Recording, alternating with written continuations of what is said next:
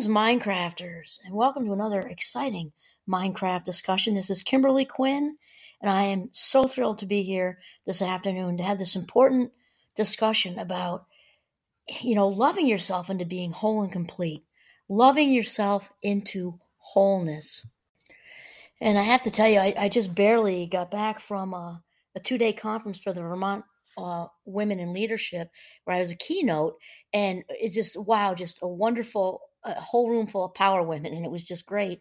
And I have to tell you, the main the main theme of of my of my talk was, you know, it was about practicing self care. and It's called hashtag, you know, self care is not selfish, and really a lot of the talk was about, you know, I asked the women, you know, what gets what gets in the way of us taking care of ourselves, what gets in the way of us prioritizing our own, you know, mental, physical, spiritual health, emotional health and you know and and and actually you know doing things that make our heart sing. And so of course you know i had them shout out it was kids families partners time in general work stuff school stuff all that. And really and, and that was all all that's true and valid.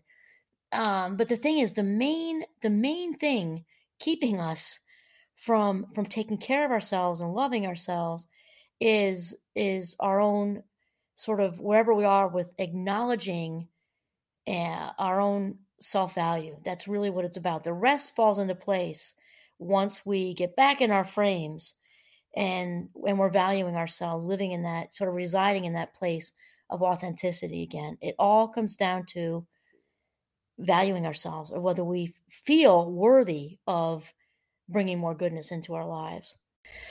And I also want to do a shout out to Sarah Ban Breathnach. I love her her daily her daily. It's uh, she's the author. Sorry, she's the author author of Simple Abundance, a day book of comfort and joy. And I back in my I think it was my thirties. I just read this religiously every day because it gave me such a lift. And so even though I was wrapped up in that today anyway, I just sat down this minute to put my feet up and kind of dive into something.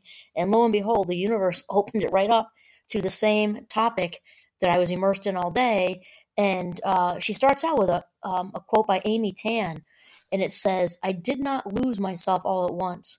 I rubbed out my face over the years, washing away my pain, the same way carvings on stone are worn down by water. Wow, just so powerful.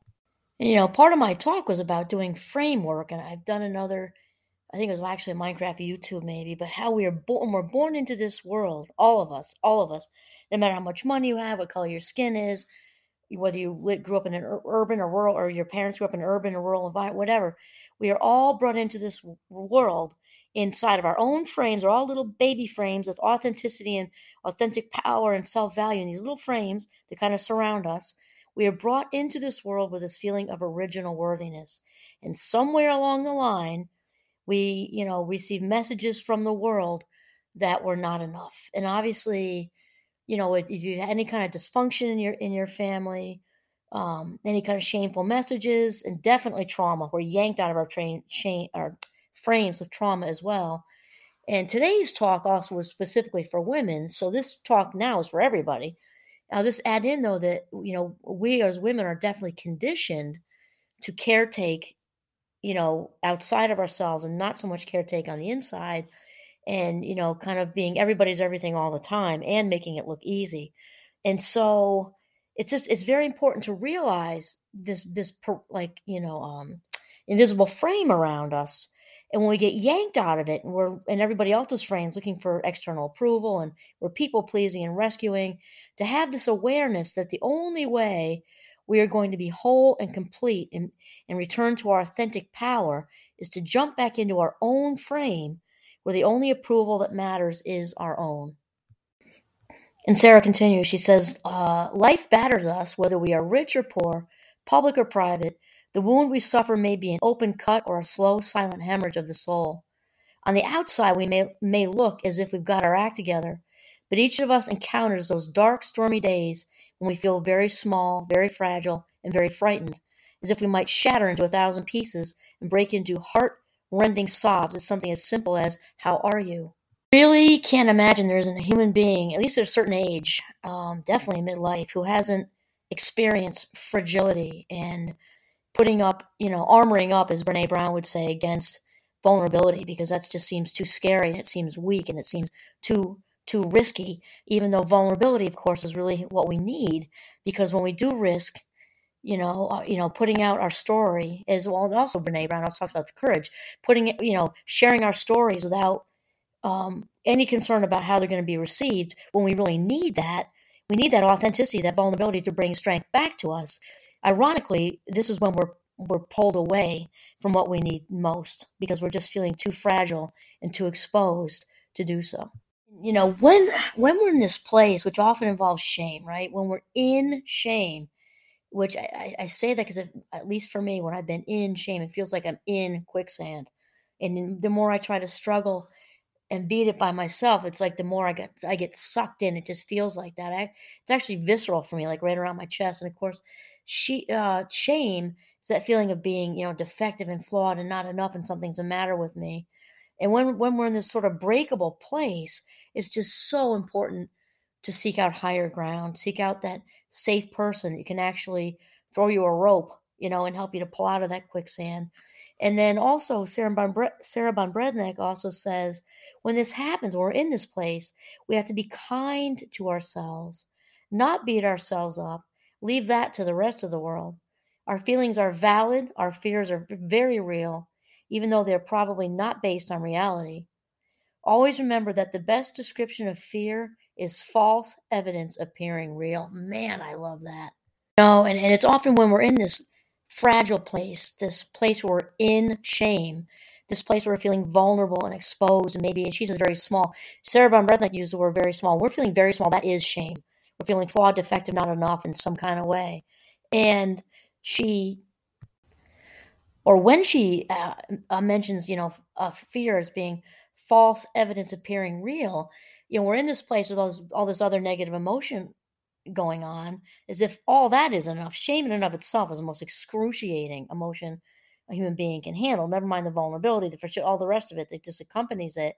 Also, if that isn't enough, that's usually when anxiety says, "Hey, let me join the party," right? Because anxiety is is most often based in fear, and then we're not realizing in that minute that these like picture like little kid blowing bubbles. These anxiety bubbles are just just everywhere. Just you know and we we don't we often lose lose sight of the fact that we can pop them or ignore them. And it, and these these feelings turn into facts. At least we perceive these feelings to be facts. Feelings are not facts but when we're already in a sort of a compromised emotional position when we're feeling you know um, like we don't have a lot of control it's very easy to then take on the anxiety that just joined the party. And then Sarah says, you know, when these occasions occur in your life, recall that your first duty is to love yourself into wholeness. Wow, this is amazing. I'm, I'm, reading this now, which is after my talk, and which went so well today. Oh my gosh, I just love the audience so much. Um, we're talking about how it is our number one job to keep ourselves filled up. And then I put my dear friend Oprah on, of course, for about just a one minute uh, brief little video. And my dear friend Oprah, she's not aware of this relationship, but I absolutely adore her. And she talked about fill yourself up, keep yourself filled up to the top and overflowing. She said it's our number one job. We cannot give what we do not have. We've got to keep ourselves filled up. And she says, she you know says that out in the world to people, and every once in a while somebody will say, "Oh, you're so full of yourself. You're so full of yourself." Mm-mm-mm. And she says, "Yeah, you know I am. I am very full of myself, and because of it, I've got so much to give the world because my cup runneth over. When the well is dry, we've got nothing to give. When we're overflowing, we've got everything to give. And she says, by pampering yourself with simple pleasures and small indulgences, oh, sorry, she says, how do you do this then? By pampering yourself with simple pleasures and small indulgences, by treating yourself like the baby you are right now. Could you bring home could you bring home something wonderful for dinner tonight? For Chinese or Indian carryout? Could you treat yourself to some of the potted daffodils or tulips that are appearing in the shops about now? Because currently it's March, right? Could you take the afternoon off and sneak into a matinee? Imagine that. We were actually talking this morning about how difficult it is, and it can be for anybody because my my male listeners certainly this includes you too, of course. It's just that I think there is a definite thing with women people being conditioned from the ground up to do some extra caretaking and how difficult it can be for us to disappear and go to a matinee or just difficult to buy a pair of new jeans, especially if you've got small kids at home. We just it's just this wiring that we've just developed. You know, we've just developed. Um, and she says, if you can't disappear to the matinee, could you bring home some videos? Of course, that's changed. Now we have Netflix. And then make a big bowl of popcorn. Why not delight in an ice cream cone for lunch? Taking into taking it to a park to bask in the sunshine and hear the birds singing. What about saying no to the next request for you to do something? Now that is huge. Of course, we talked about that today with the boundary setting because no can be a very difficult thing for some people to say when they're newly on the path to authenticity, newly on the path to self care. It can be very, very difficult to set up boundaries. And this actually came up too because I've been to self care things and the boundary setting thing inevitably inevitably comes up. But here's the thing: since what's really keeping us from setting boundaries is valuing ourselves, you know, all the other little offshoot answers we give, like not enough time, not enough. It's all scarcity mindset, right? People don't often understand that scarcity mindset is not just about money. Money can actually be a symptom of other things. There are other ways we can be poor time poor, self esteem poor, self acceptance poor, self love poor. And we try to fix these things often by slapping band aids on them when the real reason we have a difficult time taking care of ourselves, the real, the real reason we have a difficult time setting boundaries is because underneath it all, on some level, we are not valuing ourselves, or at least not valuing ourselves enough to treat ourselves to the glass of wine at the restaurant that's not the house one, that's the special, that's only $2 more, or to do these nice things for ourselves. There's a there's something inside of us that's preventing us from doing that that has is directly related to acknowledging our own self-value, no question. And Brene Brown also talks about that with her own research when she did research with people setting boundaries. And probably many of you know she's done a lot of work with um, sh- researching shame and, and things like that. And she found a big sample size, which matters. She found that the best boundary setters were also very, very compassionate people. And it makes sense because we can only be compassionate to other people when we can be compassionate to ourselves, which means those people that set the boundaries value themselves. They value themselves so much that they're able to value other people. They can say, okay, this, this, and this are okay with me, and no, I'm sorry, but that, that, and that are too much, because they've they have an inherent sense of value. And here's the thing: as we mentioned, we've mentioned on earlier uh, episodes or shows here, is that roughly 96 percent of what we say and do all day is in the vault, coming from the unconscious. So we can talk it up all we want to, but till we actually really do a lot of positive self affirming and making you know kind of bringing up these little thoughts to to grow up into beliefs none of that's going to change because thoughts are the precursors to changing our belief system so in order to change that hard drive of what's going on in the in the mind as far as how you view yourself and value yourself we've got to actively actively talk back to that stuff to incorporate it into our belief system so that we can then truly believe and acknowledge our value so that we can then naturally, very naturally set boundaries and take care of ourselves. So then, in sort of that response to doing all the matinees and doing all the good things for ourselves, and also in response to what about saying no the next time you know somebody requests you to do something, Sarah responds with, "Yes, you can. You don't have to do everything and be everything for everyone else all the time." Boy, I wish she was at my talk this morning. It would have been like a great blend. If you if you think you can't possibly do one more thing without screaming or crying, you're probably right. Start saying, no, I'm sorry, I've got a private commitment. There you go. And I am an, an avid, I was going to say practicer, but wouldn't that be practitioner? Anyway, I, I practice honesty. I'm just a big fan of residing in the truth. And I have no trouble, no trouble at all saying to someone, and I don't say I'm sorry because what am I apologizing, apologizing for? I didn't do anything wrong. I'll say, you know, I've got a meeting. And it might be a meeting with God on the chairlift, and that counts because when I say that I'm doing it, I'm having a chat with the universe. For me, it's God or the source, something, higher power. Um, I might be out in the yard with the goats. I'll tell somebody I have a meeting because if, whatever it takes to carve out, um, you know, that 20 minutes or half an hour that's so essential to replenish my own well, that is just how it goes. That's it.